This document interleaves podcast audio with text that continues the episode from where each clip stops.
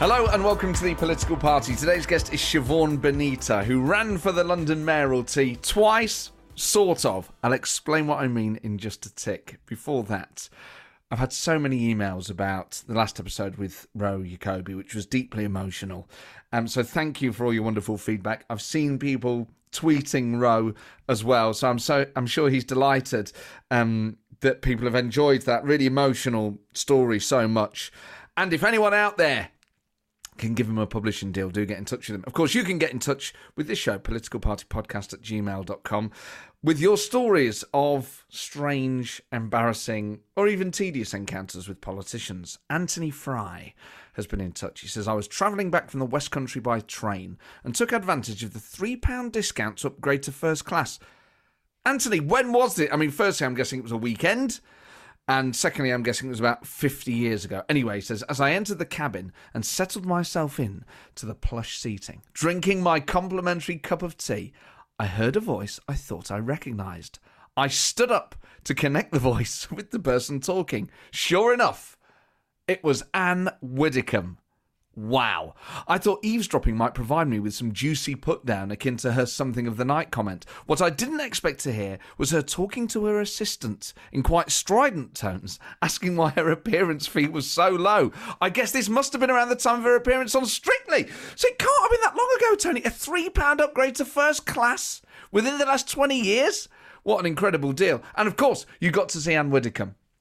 So if you can beat Tony's story, email the show, politicalpartypodcast at gmail.com. Don't forget, the political party is returning to the stage, its natural home where it belongs, and at a new home at the Duchess Theatre in the West End of London, which I'm very excited about. And the opening night on Monday, the 27th of September, has a very special guest. And as it's Labour Conference Week, one of the biggest stars in the Labour Party, one of the biggest stars in British politics, Andy Burnham, is my special guest. He's coming down all the way from Manchester um, for that that. So that's Monday, the 27th of September at the Duchess Theatre. And then every fortnight after that, some fantastic guests to be announced for future dates as well. You can get tickets for all those shows at mattforde.com slash live. On to today's guest, Siobhan Benita, who is a total inspiration and a brilliant person to talk to about politics. She stood as an independent in the 2012 mayoral election. We go into detail about that. She had a phenomenal result, finishing just behind the Lib Dems by a whisker. It's incredible for an independent to stand for London Mayor then and to get the result she got is absolutely incredible. Then Siobhan stands as the Lib Dem candidate, but pulls out before polling day, and we talk about why and um, and her relationship with the Lib Dems now, and just the full story on what went on there. But also Siobhan was a career civil servant, really successful, um, uh, advised cabinet ministers in the New Labour and in the coalition era. We talk about why Siobhan left the civil service, but her approach to politics and where she is, I think, will really resonate with a lot of you. And even if it's not your politics, I think there's something so inspiring about people who just want to get involved, but who the party system has completely let down. Now, in the last five to ten years, I think that's a lot of people. And there are a lot of people like Siobhan who really should be in elected politics, who should be in positions of influence because they're really talented and they're really thoughtful and they really understand people. But this breakdown in British politics that is still playing out has alienated and not served some of our brightest and best talents. So it's a story, really, a very modern political story. And I began by asking Siobhan, she joined the Lib Dems the morning after the EU referendum. I began by asking her whether, until that point, she'd ever considered herself to be party political.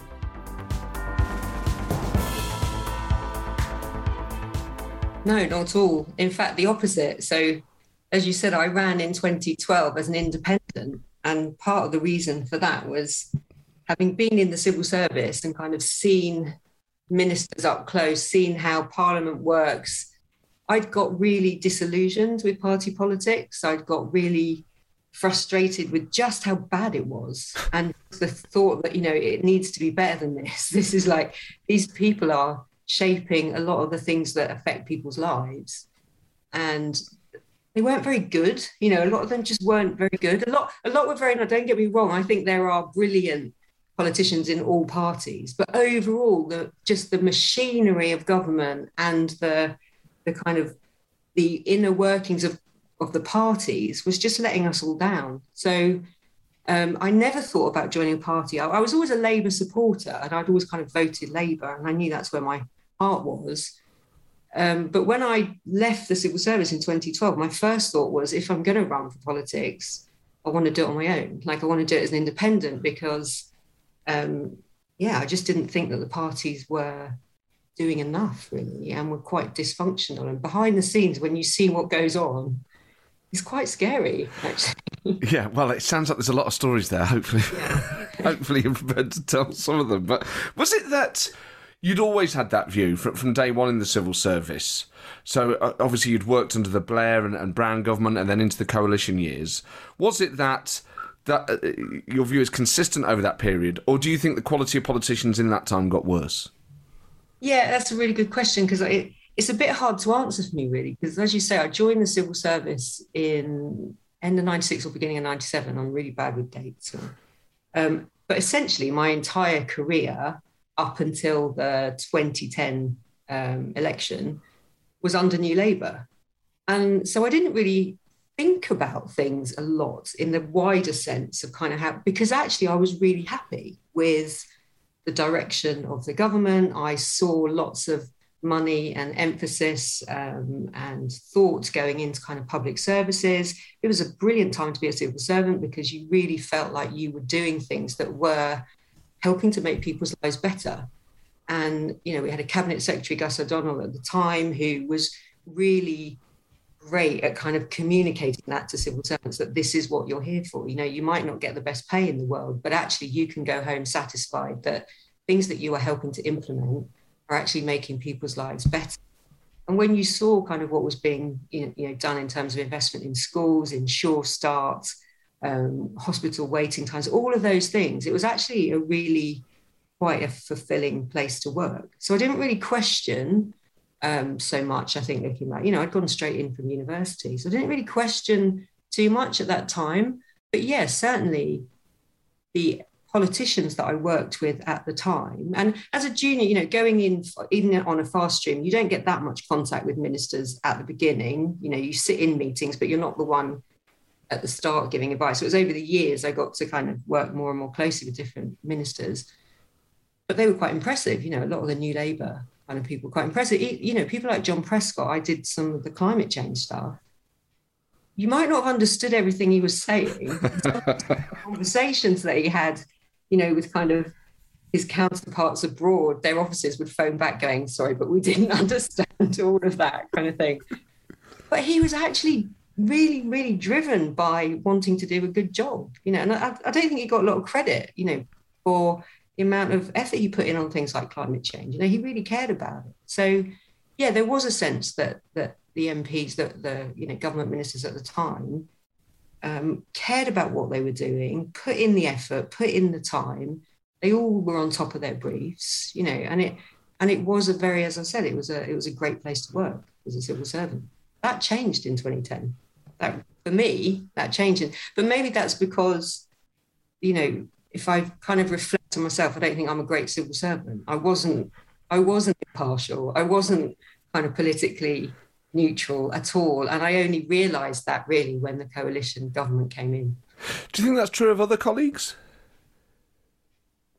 I think it's really interesting because every government that comes in, every new change of administration, so when you went from kind of Labour to the coalition, when you went from coalition to the Conservatives, they all think that civil servants are going to work against them. They all think that civil servants have gone native to the kind of administration before. My genuinely, my experience of civil servants is even if they have their own kind of political views, which, you know, they're human and they have their political views, they understand that actually when they are, you know, in the civil service, their, their job is to implement government policy to the best way that they can so that it has the biggest impact on the public. Um, and I and I think that's genuinely what most of them do, um, which is why it's really I think really sad when you see senior civil servants getting thrown under the bus for policies that you know ministers have brought in. But having said that, I've also become really frustrated with civil servants over the kind of Brexit period because a big part of your job is to speak truth unto power. And I don't think civil servants did that enough in the last uh, kind of two years or so. And, you know, in the extreme kind of case of that, there's a thing called a, a direction. You know, if you've given advice to ministers and you've put forward the kind of cost benefit analysis, you've put forward all the impact assessments, um, and you advise what you think the preferred option is.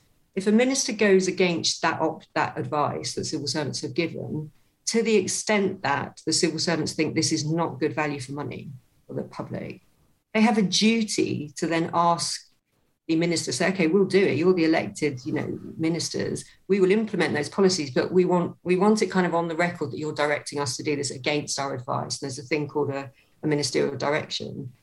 I actually got to the point where I think the cabinet secretary should have asked for a direction on the whole of Brexit because it so obviously was not good value for money and it obviously was not in the public interest to to continue down this path of kind of a hard Brexit. And I think that was in I think it was really interesting because I think all our institutions kind of let us down, whether it was um, you know, bodies representing business or, you know, whether it was the civil service. I think or, or academics even. I think people were too shy, too nervous to come out and say this is not good for the country. And I wish more people had had the nerve to do that. And did you ever have to tell a minister to give you direction? Did they ever not take your advice? Um, I didn't because usually it falls to the permanent secretary because they are the kind of person responsible for them for the money. They're the the kind of responsible for the finances in a, in a department. Um, and it happens quite, it's very rare to happen. I think there's probably only two or three a year that happen um, in government. So it's not something that I ever did. But I mean, the thing that the thing where I would say ministers didn't heed any advice in my when I was in government was in the coalition government when Andrew Lansley came in um, with his reforms of the health service. It wasn't so much that he didn't heed advice; it was that nobody understood what his reforms were.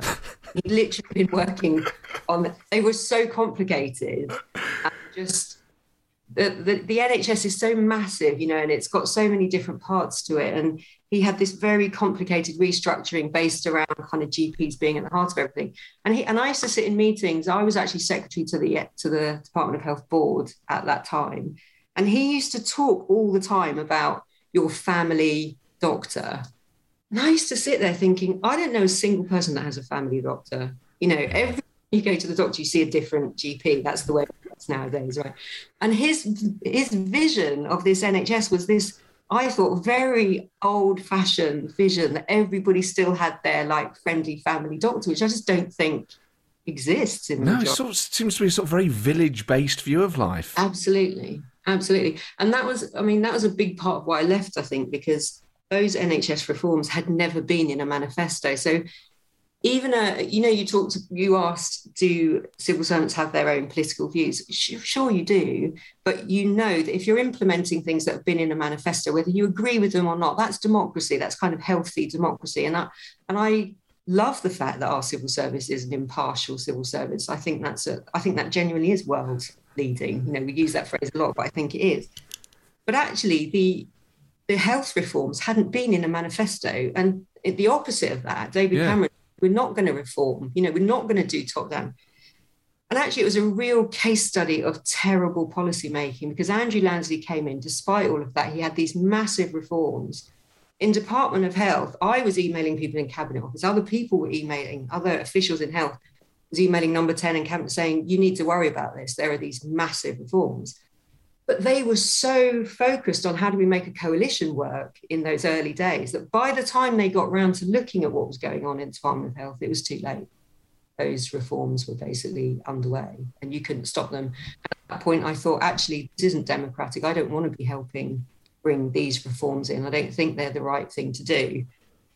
And then I looked around and thought, well, where else do I want to go? I don't want to go to education under Michael Gove. You know, I, I really, and that was when it kind of struck me. Actually, I don't think I'm comfortable in the civil service under, although it was a coalition guy, essentially a conservative, you know, very conservative led government, and which led me to thinking I, I need to do something else. And and that something else is stand for Mayor of London as an independent, which standing for Mayor of London, even with party backing, is difficult. It's exposing, it's exhausting.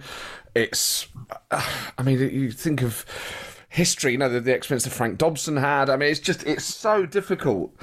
So you're standing probably, I mean, let's be honest, knowing deep down that you're not going to win, or, or did at any point you think, actually, I think I might do this? I think I was just really naive, really naive. And actually, I think I, I think I started a trend because this year there were 20 candidates running for mayor of London. So, um, what was in what was what was kind of all the factors at the time driving me is I, I wanted to leave the civil service, but by that point I knew I was quite political. And I hadn't been political when I was younger, but I, I kind of just there was this sense that things have to be better than this. And there were lots of things in my mind, which I had two young daughters, you know, I've got two daughters, young at the time, and I kept saying to them, you can do anything in this country. Like, you're really lucky, like women and men. And then I started looking around, I thought, actually, that's not really true. Like, it's still very male, white dominated everywhere you look. And I thought, well, actually, if women like me don't walk the walk as well as talk the talk, what then where are the kind of examples for the kind of my daughters? So there's a part of that which is okay, I think I do want to go into politics. And so that was one thing. And then also after 2010 and the, when the coalition government came in, there was this push, um, you know, they started doing the kind of legislation for metro mayors. So there was this push in the civil service that we want different kinds of people to come forward for these roles. It didn't work out that way, unfortunately. It ended up being party political kind of roles. But there was this sense that actually there are these roles, these mayoral roles, where you could encourage different kinds of people to come forward. And then a few people said to me, well, if you really want to go into politics, you need to find something. And again, like you said, I didn't want to join a party. So where'd you go? And actually, somebody, I think it was Gus O'Donnell. I don't know if he would he would deny this. I'm not sure, but um, so we'll try the mayoralty, you know, and see. And it was the best thing I've ever done. It was the most enjoyable thing I've ever done. Um, and it was a real eye opener in a lot of ways, but I don't regret it at all. It was just, it was so much fun. Great. Well, I've got so many questions about it. Firstly, at that point, then, you say you'd always been a Labour person. You, you, you're clearly not uh, enamoured with what the, the Tories and the Lib Dems are doing in, in government. But in 2012, you weren't ready to join the Labour Party at that point, even though in your heart you're a Labour supporter. So, what was it about Labour in 2012, which is pre Corbyn, that didn't yeah. do it for you? well, that was it. I think it was changing, you know, and the criticism that I get quite a lot thrown at me is um, you move around a bit. You know, you're an independent, you say you voted Labour, but then you join the Lib Dems, you know, you can't be trusted, kind of thing. Who says that? Low, low, I get that all the time, especially from Labour people. I mean, oh, wow. You know, but my my argument to that, or my comeback to that, is I don't think my values have changed. And I don't think my principles have changed. But the Labour Party I used to vote for is not recognisable in the Labour Party today. So why would I still vote for that party? And actually, I think partly the reason why our politics is so bad is that people are reluctant to shift their vote. And actually, the Tories managed to get people to shift their vote. Labour haven't managed to do that. I would much rather that people look to every election and said, okay, who represents my values rather than just this kind of blind loyalty to a brand that doesn't mean the same anymore. You can't, you, you couldn't look at a Corbyn Labour or even an Ed Miliband Labour Party and think that was the same as a Tony Blair Labour Party. So, and I think this is when I read your book, Politically Homeless, every word of it resonated with me because I oh, just, crikey well, from kind of, I don't know, that general election, but when, you know, when David Cameron kind of left, when Ed Miliband came in, where do people like me go now? You know, where where do people who who I see myself very much as a centrist, where do I go? Where do I vote? And I'm not going to keep voting for a Labour Party when it's got somebody like Jeremy Corbyn as its leader. I'm, I'm just not going to just keep giving them my vote because they don't deserve it. You know, so where do I go? And that's why I think that the Lib Dems were the were the party, especially come coming up to the EU referendum. You know, they were the only party that I kind of thought I see stuff in there that I I can kind of relate to, and that's why I kind of uh, joined them. But and how yeah. do you feel about Labour now under Keir Starmer? Overwhelmingly disappointed. I mean, I wanted Keir to be the answer. I wanted Keir to be that change, that shift that would bring people like me back. And I mean, if he's going to do it, it's just too slow because the country's suffering and struggling right now. And we needed Labour to be confident in what it stands for. And we needed them to get back to that party that I was proud to vote for. You know, a, I don't want to support a Labour Party that panders to Brexit kind of vote. I don't want that. That doesn't speak to me at all. I can't emotionally connect with that. I don't know what policies they, they have. You know, I don't know what this Labour Party is. And I thought Keir would change that, and he hasn't. So, yeah, disappointed is my kind of overwhelming feeling. So, you decide to stand in 2012. How do you go about running a campaign? Because I mean, of all the places, London is massive. Covering it is basically impossible, even for political parties. How did you know what to do? I didn't. I just didn't.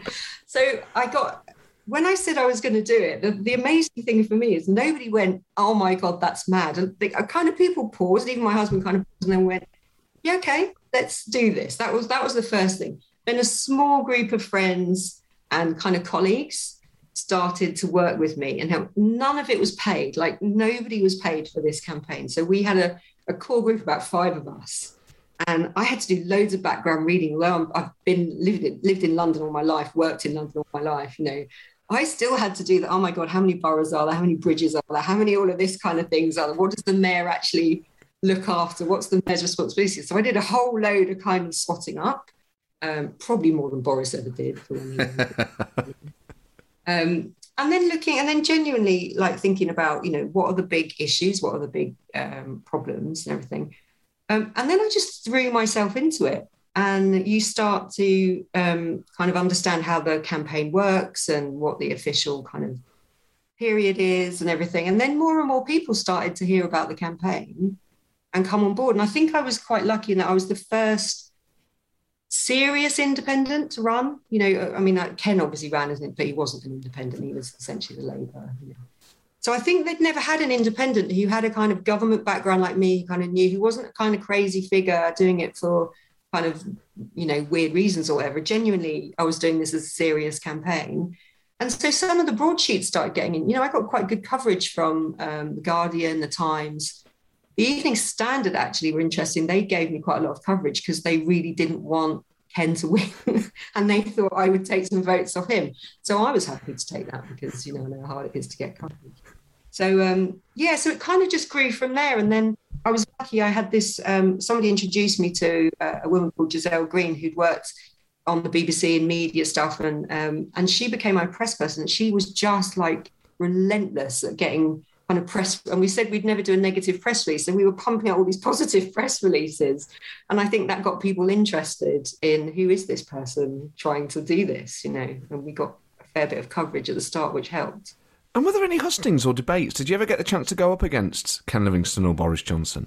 Yeah, only um, only once or twice. Again, one of the most frustrating things about running as an independent in 2012 is that at the beginning um, on the hustings, everybody would block me out. So essentially, they would only take the Lib Dems, the Greens, um, Ken and Boris, you know, the big four, and then I was lumped with UKIP, BNP, and me were the others.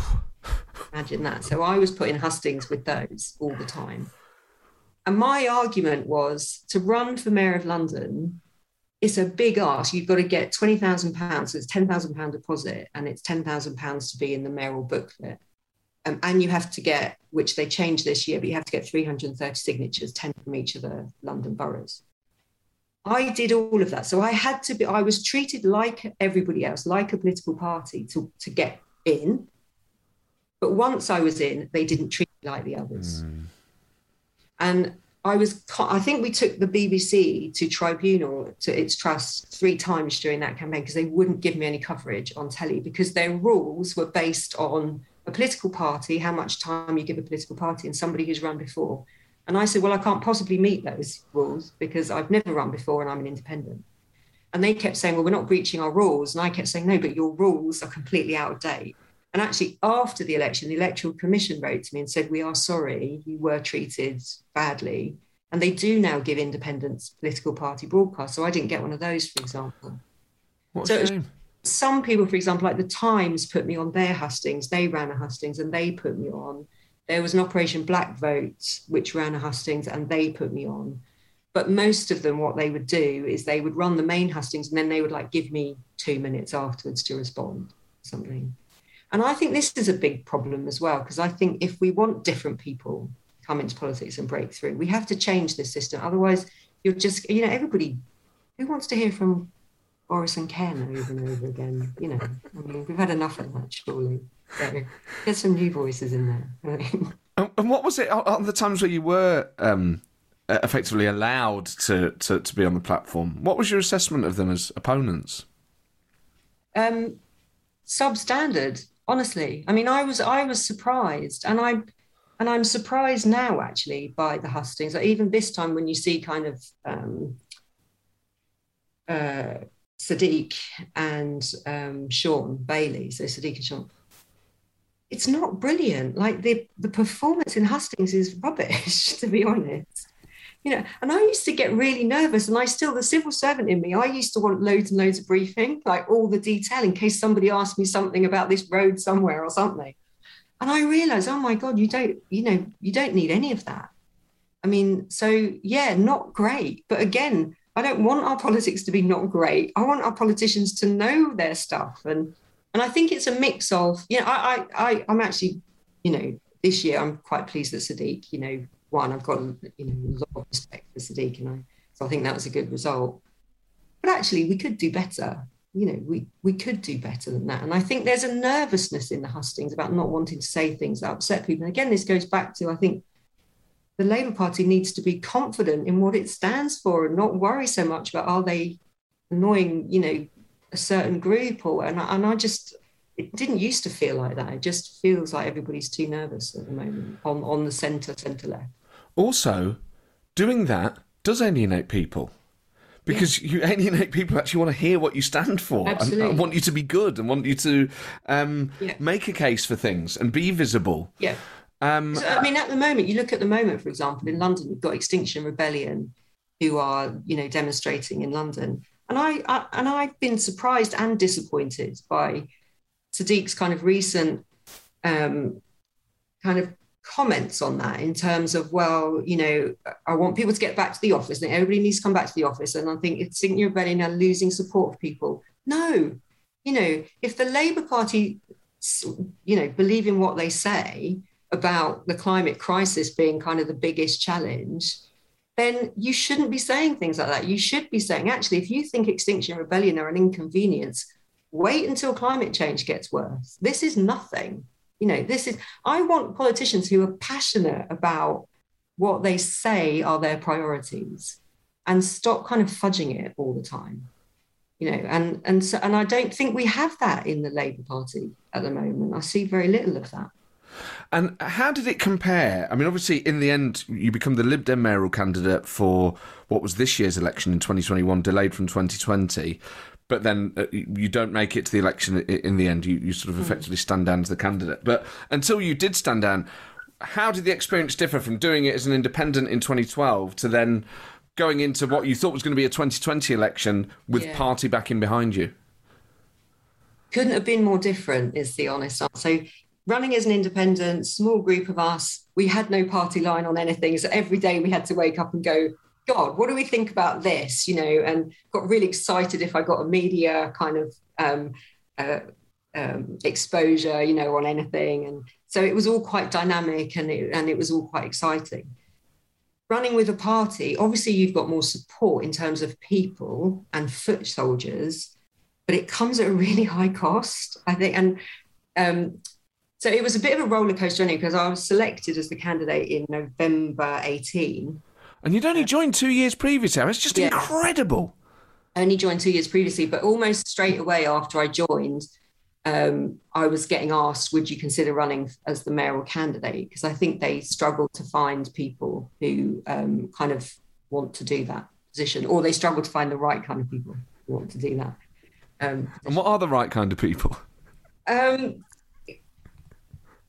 let me put it this way there are some some people who put themselves forward who you wouldn't want to represent your party. I can imagine. Yeah. Um, and you know and it was my first experience of being in a political party and there are some brilliant uh, there are brilliant people in political parties and brilliant like local grassroots volunteers who give way much more of their time than they probably should to a party and i will always be thankful for people who turned out and helped me and everything but you also have to kind of accommodate the people in the party who they have their very local interests. They're not they, they don't care about your mayoral campaign. They care about what's going on in their backyard. And what what really surprised me is how many times like I'd be sent all across London, you know, to go and talk to all these local parties they didn't like me. They didn't like the fact I was running as the candidate, but they'd never met me. But it was just this sometimes this real hostile, like, um, well, you've never been here before, or you don't understand that, you know. And I literally had just been selected, and that used to take me by surprise. Every time I used to go to a local party, my assumption was these people were in the same party, they're going to want to help. And actually, a lot of them were trying to trip you up with like really niche policy questions yeah. and, and um, some of them I used to wonder why they were in the Liberal Democrats because they didn't seem to fit the kind of values of the Liberal, Liberal Democrats. Um, some older members, I don't think, liked a younger candidate. There were just all these different things going on. Some of them male members, I don't think, liked women can. So I think there was stuff like that going on. Um, I wanted to run a campaign that was very focused on things like knife crime, on drugs reform, you know, I didn't think that would be a problem. The National Party has always had a kind of drugs reform policy. But behind the scenes, I was getting told, oh, don't go so hard on drugs reform. Don't talk so much about Black Lives Matter and knife crime. It doesn't go down well with our voters in kind of Southwest London, leafy Southwest London. And that was disappointing to me because that was like, well, you're only ever going to have voters in that area of London if you don't talk about issues that are affecting the whole of London. So that was really disappointing because I don't think ultimately I could have run the campaign that I wanted to run anyway. Um, but it was a real roller coaster because having joined, I, you know, they selected me early with the view to running a long campaign. But then we went into the European elections, which were very positive for the Lib Dems. We were all on a high going into that conference in 2019 was amazing. And then a few months later, we had the general election and it was just back down. So at the start of 2020, there was just no energy for the mayoral campaign at all. Um, everyone was just worn out by the whole kind of what had happened in the election. There's never been a faster or easier way to start your weight loss journey than with PlushCare. PlushCare accepts most insurance plans and gives you online access to board-certified physicians who can prescribe FDA-approved weight loss medications like Wegovy and Zepbound for those who qualify Take charge of your health and speak with a board certified physician about a weight loss plan that's right for you. Get started today at plushcare.com slash weight loss. That's plushcare.com slash weight loss. Plushcare.com slash weight loss. And that resistance you face, I think, is common in all parties, particularly for, as you say, younger female candidates. Yeah. Local parties can be just completely hostile, whether they're left wing, yeah. right wing, or, or whatever. Yeah. Do you think your race played any part in, in that hostility? I'm not sure if it did on that level. One thing that did crop up a lot, though, is when I was going out talking to communities as the Liberal Democrat candidate, I was quite often the first Liberal Democrat that they'd ever had in that come into that community or go and visit that mosque or go on a Black Lives Matter demonstration. Um, and so there was a lot of people who were surprised to see me there, who, who were very welcome, very liked the fact that I was there. But again, that can't be right. You know, that can't be right that as a major political party, we aren't engaging in, in communities all across the country and all across London, you know. And London is such a fabulously diverse city that um, it did surprise me that I think um, the Lib Dems are still so kind of uh, such a white kind of presence. They are trying to change that, to be fair. They are trying to change that, but that's going to take time. So I'm not sure if that played a part in terms of the hostility. I just, I think whatever the, like you say, I think there are some people, whoever the candidate is, they're going to try and trip you up. They're not going to give you your support. You can never be good enough. Um, and it's a very strange relationship. I think that internal party politics is just weird. It's really, really weird. And, you know, to, to when I stood down in summer of last year um, because of the, you know, all various reasons, but not a single piece of my literature had gone out in southwest London, where the Lib Dems have the most support, the most volunteers, the most kind of foot soldiers. And yet I live in southwest London. Almost every day I was getting Sadiq's literature, I was getting Shaun Bailey's literature. Not a single bit of mine had gone out. Why not? I think it was just my message. Again, like I said, I think they didn't didn't buy into my messaging. Um, they wanted to run a campaign, I think, around the local assembly candidate. So again, it's that very local. They would do things on a very local level. And I, when I said I was naive going in as an independent, I think I was naive going in as a party candidate as well. Is I just thought every Liberal Democrat would want to support the Liberal Democrat mayoral candidate. And now, oh my God, I realise that's just not the way it works. You know, it's just not the way it works at all. So they were refusing to deliver your leaflets. I wouldn't say refusing. It's just it never happens. it just never happened, and it would drive me bonkers because I would be like, "What?" We would order all these leaflets, you know, you, and uh, you must know like the amount of stress that goes oh, into a leaflet is ridiculous. like it's just takes up this disproportionate amount of your time. Um, and then it doesn't go out. And I'm sure there are boxes of my leaflets still sat somewhere. Insulating someone's loft somewhere yeah, in Wimbledon. Yeah, never gone out. It's just mad. But I, do, I don't want to sound like, because the one thing about being in the party is I did meet lovely, lovely people. And like I say, I think at real grassroots level, there are just brilliant volunteers who want to like help. And, and I had some great, great people in my team. But there are some people in these positions of power in these local parties that can just block everything. Yeah. And I'm sure that's the same in other parties. It just happens that my experiences in the Lib Dems. Oh, it absolutely is. The fiefdoms that exist, yeah. party secretaries, constituency yeah. chairs. Some of them are very good people in all parties, but my word, they cling to that power jealously. Yeah. yeah. And they will block you. They will make your life hell. Yeah. yeah. It's nuts. It's very strange. And, and what's really odd is like the, the, sort of cliche of Lib Dems is they batter you with leaflets. You can't move, you know, in any by election or election, the people you always get a leaflet from are the Lib Dems. Yeah, you find yourself as the Benita's mayoral leaflets. You won't see many of those. It's appalling. So then you stand down because the, effectively the, the the campaign gets extended by a year because of COVID, yeah. and obviously it's an unpaid role it, it must have basically been impossible for you uh, to earn a living, really, while you're the, the Lib Dem candidate. Yeah, I mean, I, I'm I know I'm really fortunate that I could do that. You know, second time I've quit a job to kind of go into politics. Second time I've come home and said to my husband, you know what? Guess what I'm going to do? And I'm fortunate enough in that we could afford to do that. But from yeah, from November, kind of when I was selected, I think I worked for a few months after that. I was working with Warwick University and they were the team I was in were very good about letting me go part time, but gradually it became difficult um, to do both. So from definitely from kind of a year before the um, actual election should have been, I was totally unpaid. I didn't earn a penny.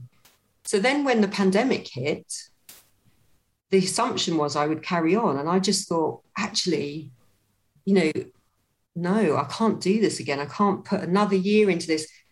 Having had my eyes open by that point about how the campaign was going and you know and i felt by that point that essentially i was just the paper candidate. You know they wanted somebody who didn't look too bad running as their candidate wasn't going to say anything stupid but actually never thought really that we could do that well.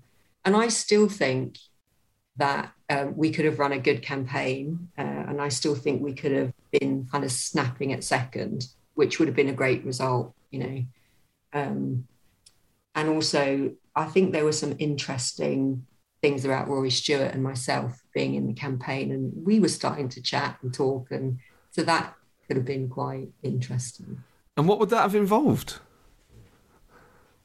Um, I don't know exactly, but we were both up for thinking quite creatively. So um, yeah, that that might have been quite. Well, like sort of double ticket, like a job share type thing. I would have loved that, and I yeah, um, yeah. But then obviously for both of us, it wasn't meant to be. I probably shouldn't say that because Rory and I were like doing it very quietly, but um, I'm sure he wouldn't mind now. Oh no, no, and it was kind of. I mean, it was you know in politics. I think you have to kind of occasionally I consider so. interesting options, Exactly. particularly when uh, you know, as you correctly describe it, you know the. The, the political landscape, not just in terms of the London mayoral race, but in general in, in Britain, it, it has has not been what it could have been. This No, things could have been very different, and and I mean, sometimes when I ran in tw- when I ran in 2012, um, towards the end of the campaign, you know, we really started to gain momentum, and we were taking votes off off a bit off Labour, but a lot of the Lib Dems and a lot of the Greens, and uh, maybe off the Greens, but definitely off the Lib Dems. And I reached out to Brian Paddick, who was the candidate at the time, and said, "Look, should we have a chat because this could be quite interesting?" And um, he was he was kind of open to a chat, but he said the party just wouldn't kind of consider anything like that. And I mean, it was a mistake on their part because I we I got more votes than them in almost every borough, bar the ones where they have their big support and that. You know, so I think again, yeah, I think parties are really stuck in this. We have to do it this way, and we can see that now going forward. You know, if there was some kind of progressive alliance, we could get the Tories out. But I just I don't have any faith in the parties being able to come together and do anything like that because they just don't want to think creatively and they can't think outside their kind of silos. I mean, it should be noted as well, really, that your result in 2012 was remarkable. You only finished a whisker behind Brian Paddick and not that far behind Jenny Jones. I mean, you, Yeah, you finished fifth it as an independent yeah. ahead of UKIP. And, and basically sort of neck and neck with the Greens and with, with the Lib Dems, just as Yeah. a, a new know, face it doing it on your own. It's incredible. like the fact because I, I I didn't know you know I didn't know at the beginning you know what how this would go or anything and um and I just wanted to have a decent run and the the only I think a- an independent who hadn't been kind of a Ken figure before had got like 1500 votes or something so I was like okay if I do better than that that's not going to be bad and then I was watching um the politics show that Andrew Neil used to have in the evening just before the election and Michael Portillo said he was going to vote for me Wow. this is interesting. Like this is interesting now. Um, and then I started to get some senior Labour people who said, "We're voting for you," and I thought, hmm, that's quite. And the first count, the first borough that came in in the count was Merton, where I grew up, and I came third.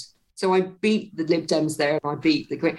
And at that point, it was really interesting. At that point, all my adrenaline just left, and I thought I can go home now. I haven't embarrassed myself. like, this is okay. I can, you know, I'm happy with this result. But I think it was the start, looking back, I think it was the start. People wanted something different. They were getting fed up with, I think people were really fed up with Ken standing again because he mm. basically, he basically said, if you don't select me, I'll run as an independent anyway. And so I think a lot of Labour, I certainly know a lot of Labour politicians gave me their vote. I know that because they've told me since. And I know a lot of kind of government civil servants who knew the kind of politics that they voted for me as well. So people wanted something else and they didn't want the old. It was this is London for God's sake, like eight million people, we're a really diverse city. We had the same three guys running who had run the, you know, the election before. We must be able to do better than that in terms of candidates coming forward in future. And I, I just want to see better people going forward, you know. So then, when you're the Lib Dem candidate and you decide that you're not going to do the extra year, how did that go down? Um, it was a really difficult, to be honest. The last month was really um, not nice. I think because I, I think I was. It wasn't just the. I, you know, as I say, I'm quite fortunate. I think I could have made another year work financially. I could have done that. I think it was everything. It was my realization that I did want to talk about race issues. I did want to talk about um, diversity. I did want to talk about drugs reform. I did still want to run this campaign as if we could have a good um, result. I didn't just want to run a campaign to get one or two more assembly members elected. Um, and I think the only people who are happier in opposition than Labour at the moment are the Lib Dems. You know, there's no kind of fight for like actually we can do really well here. There's a kind of resignation. And I just didn't want to be the front of that kind of campaign, I think. And and I was angry by the end that not everybody in London in the Lib Dems was coming together and kind of supporting this campaign. And maybe that's just maybe that's me realizing that you know i'm not great in a party that i get frustrated by that kind of lack of discipline i think in a party are you still a member of the lib dems no no because so i left and i left the i stood down from the campaign i didn't leave the party straight away but then what happened was they went through a new selection process and um, they selected um, a candidate, uh, they selected, they, they did a shortlist, and one of the people on the shortlist who was then going to run as a potential candidate, it was just her. I mean, she turned out to be, she'd been on a um, like a reality TV show a couple of years before and had just said some stuff around. She, I, I can't remember what the show was, but there was a moment where she was trying to open a can opener apparently, and hadn't been able to do it and said, Well, I've never opened a can opener in my life. An incredibly posh kind of person. And then a video emerged of her having run as a candidate several years before saying anti Semitic things in a in her campaign. And I was like, do you not just do basic checks on some of these? And that became a story. And the problem was confusing me with her. um, because they still thought, you know, I was the candidate. Yeah. So social media people were starting to get confused. And I thought, oh my God, the last thing I want is to people to think I'm this person. And also, it was just um, the final straw for me in terms of if you want to be a proper national political party, you have to be professional. And and one thing that used to like in the I think because I was in the civil service and I'd been a private secretary, I knew what good look like in terms of briefing people in terms of diary management in terms of those basics of you know how you do things properly and very little of that existed in HQ, you know, uh, in in my, I mean, I'm not. There are brilliant people again, but in my bit of it, because they just their resources are so stretched.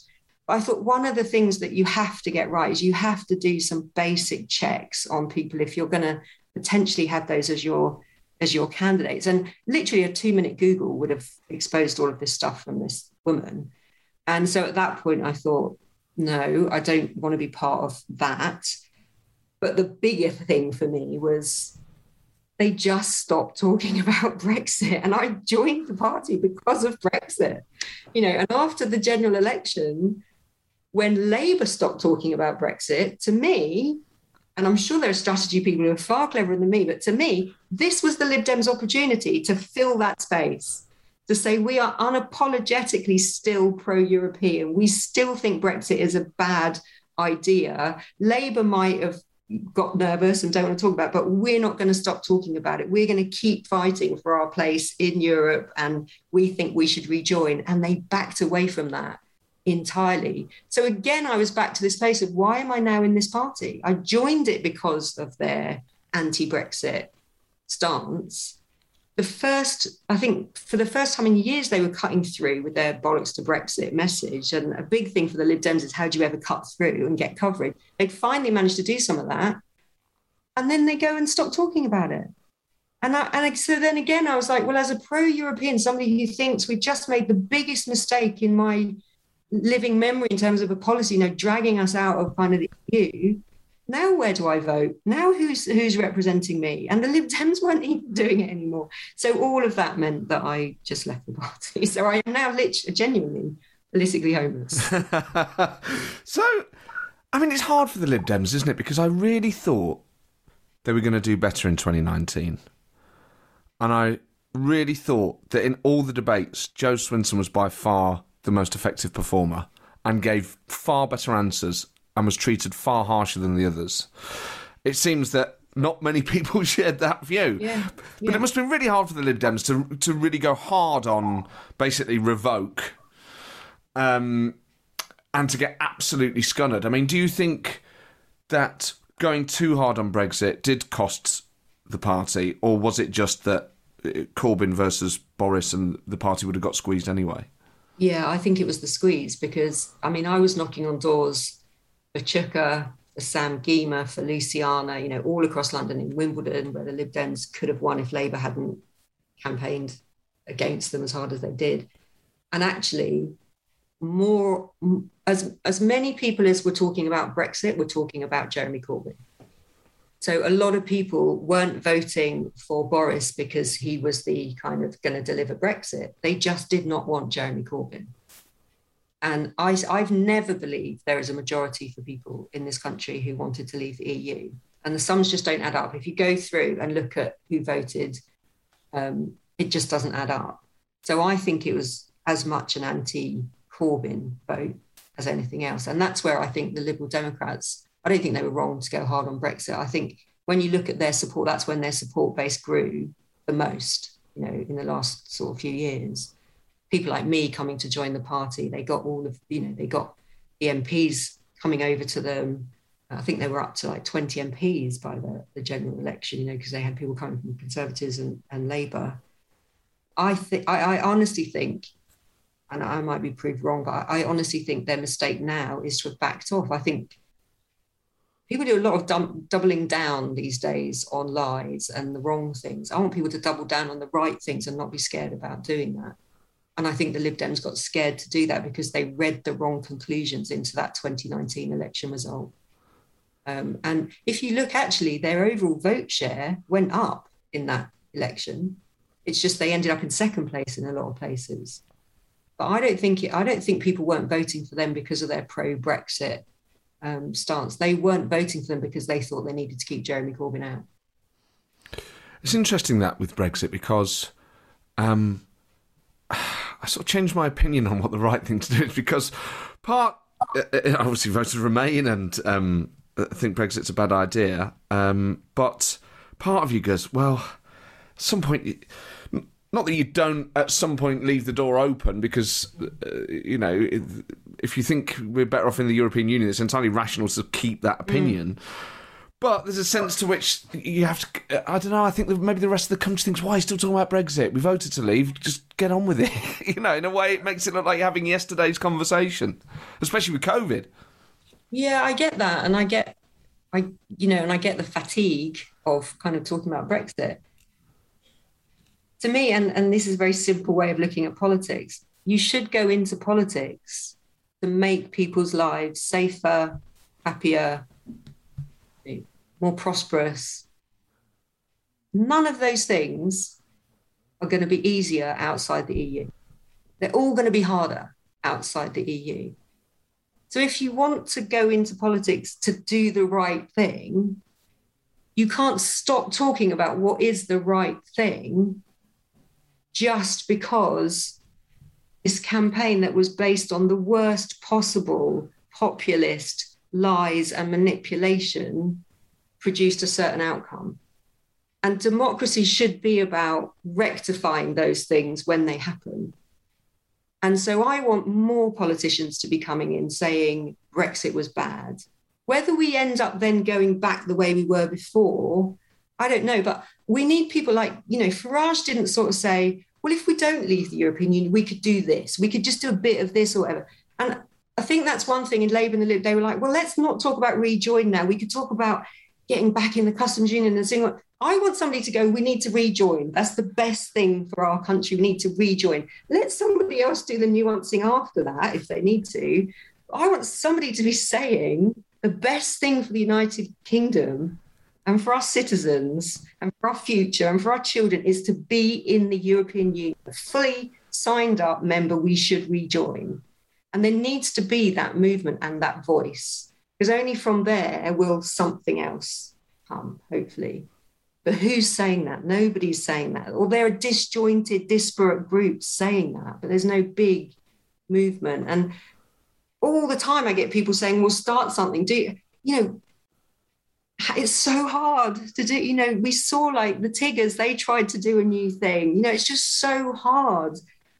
But oh my God, I want somebody to do it. I really do want somebody to do it because we need it. And, and, and, uh, and uh, for you, obviously, a hugely talented politician with so much to offer politics, and yet you're not in Westminster, you're not even on a local authority. no. Uh, I mean, what's your view of uh, elected politics and your role in it in the future? I honestly, I struggle to answer that because I don't know. I've tried, you know, I've, and I'm, this, when I say I, I'm not talking about me now. I'm talking about people like me. You know, if you're a normal person with a, you know, my parents weren't in politics. My dad was a teacher. My mom was a carer. Like, you know, I didn't have a network that got anybody like me who wants to go into politics how do you do it? Where do you go? Like if you're if you're center ground or even sort of center left at the moment where where would you go? And i've had a lot of people ask me who want to go into politics what do you advise? I really struggle at the moment. I'm like the only thing i can say is well, we'll get into your local council like stand as a councillor and see how that goes. But who do you stand for? What party would you stand for? If you stand as an independent where do you go after that? So where do you go? And like you then come very quick. You know, there's lots of people who have started new parties. I'm, I've helped. There's a rejoin party. There's, you know, there's all these different parts. Reboot GB, Reboot UK. Mm. Join. Great. They're all, and I've got huge respect because anyone who's trying to start something, brilliant. But I can't see it all coming to. You know, I would love half of the Labour Party, the kind of what I recognise as the new Labour bit of the Labour Party, what are you waiting for? Like, what are you waiting for? Just, I've been waiting for years for you all to just start something, you know, start a new Labour, new new Labour Party. what are you waiting for? Because you've you've lost three blooming elections. Like, when do you four? Have, four, yeah, four. when do you decide? Enough. This isn't the party that it was, you know. Yeah. And it's just it's so frustrating so the honest answer is i don't know i don't i can't see a route for me in politics i bang away on twitter. That's about as far as it goes. Some people listening to this new labour types might say well siobhan join the labour party and add another new labour voice to the centre of gravity in that movement. Be the change you want to be in the labour party. Do you see I don't see the new Labour voices in the Labour Party. Like I don't see the influence they have. Um, and I don't know I can go through any of those local party meetings ever again. I'm traumatized by that. But yeah, that, maybe maybe that is the only kind of option, possibly at some point, at some time in the future. Because it does feel just selfishly, and there's so many people listening to this thinking it is, it's insane when we have so many substandard politicians that really impressive, talented people aren't there. And I don't just mean about the Labour Party, I just mean elected politics in general. There's so many people listening to this saying, I wish Siobhan was in Parliament.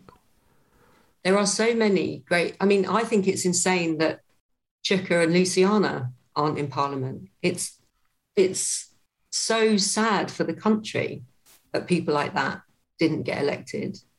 Politics is not electing the right people. We're not electing the right people. I wake up every day baffled and deeply depressed by the fact that Boris Johnson is our prime minister. How did that happen? How did how did we get to that state? And I mean, there are so many things. You know, the role of the media, the kind of just populism, lies, all of these things that have got us where we are today. So it's quite logical, actually, that a lot of people who actually could be brilliant in Parliament look at it and think, why would I go there? Why would I do that? And also, I think the problem, one of the things I realized, even in 2012 when I was running, why would people believe me? Me. They don't know me. Why would they trust when I say I'm going to do something or when I go to a community and I say, I really care about what's happening here? Why would they believe that anymore? Because so many politicians have let them down and are obviously letting them down. So many of our politicians now lie day after day after day with no consequence. Why would the public trust you anymore? And I, I used to feel that all the time when I would go, and I kind of want to look people in the eye and go, I honestly mean it. I genuinely mean this.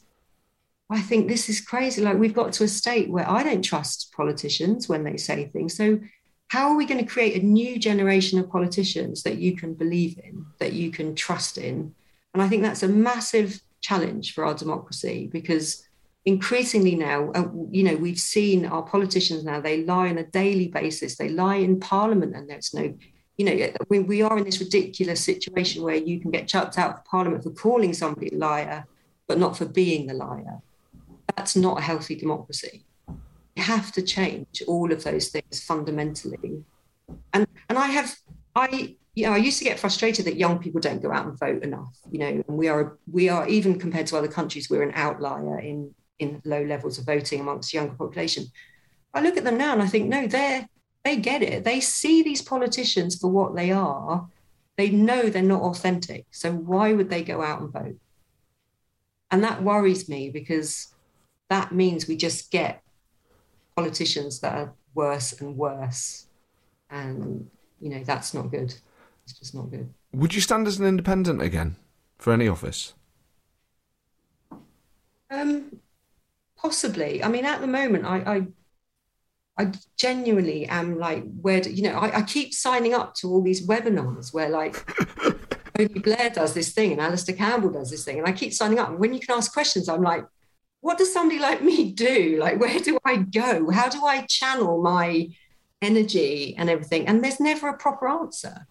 So I don't, I don't know. That is a quite. That's probably the most frustrating thing. Is and there are not just thousands or tens of thousands. I believe there are millions of people like me who feel like me. There are millions of people who consider themselves in the center of politics. Not all of them who want to run in, but where do they go? And we just we need a we need a person to come forward who can somehow harness that massive group of politically homeless people. You need a by-election in London yeah. Something like that. And stand as an independent in a by election. Oh, um, I know Martin Bell was outside of London. That wasn't a by election, but there was him. There was the Kidderminster Hospital guy in 2001. Yeah. I mean, obviously, Caroline Lucas has the backing of a party, but, yeah. you know, nevertheless shows that you can yeah. cut through when it's like a constituency level. So maybe that's maybe that's the yeah, answer. possibly. Yeah, possibly. Well, who knows what the future holds? Siobhan, this has been an absolute treat. Thank you so much. Thank you so much. It's been a pleasure.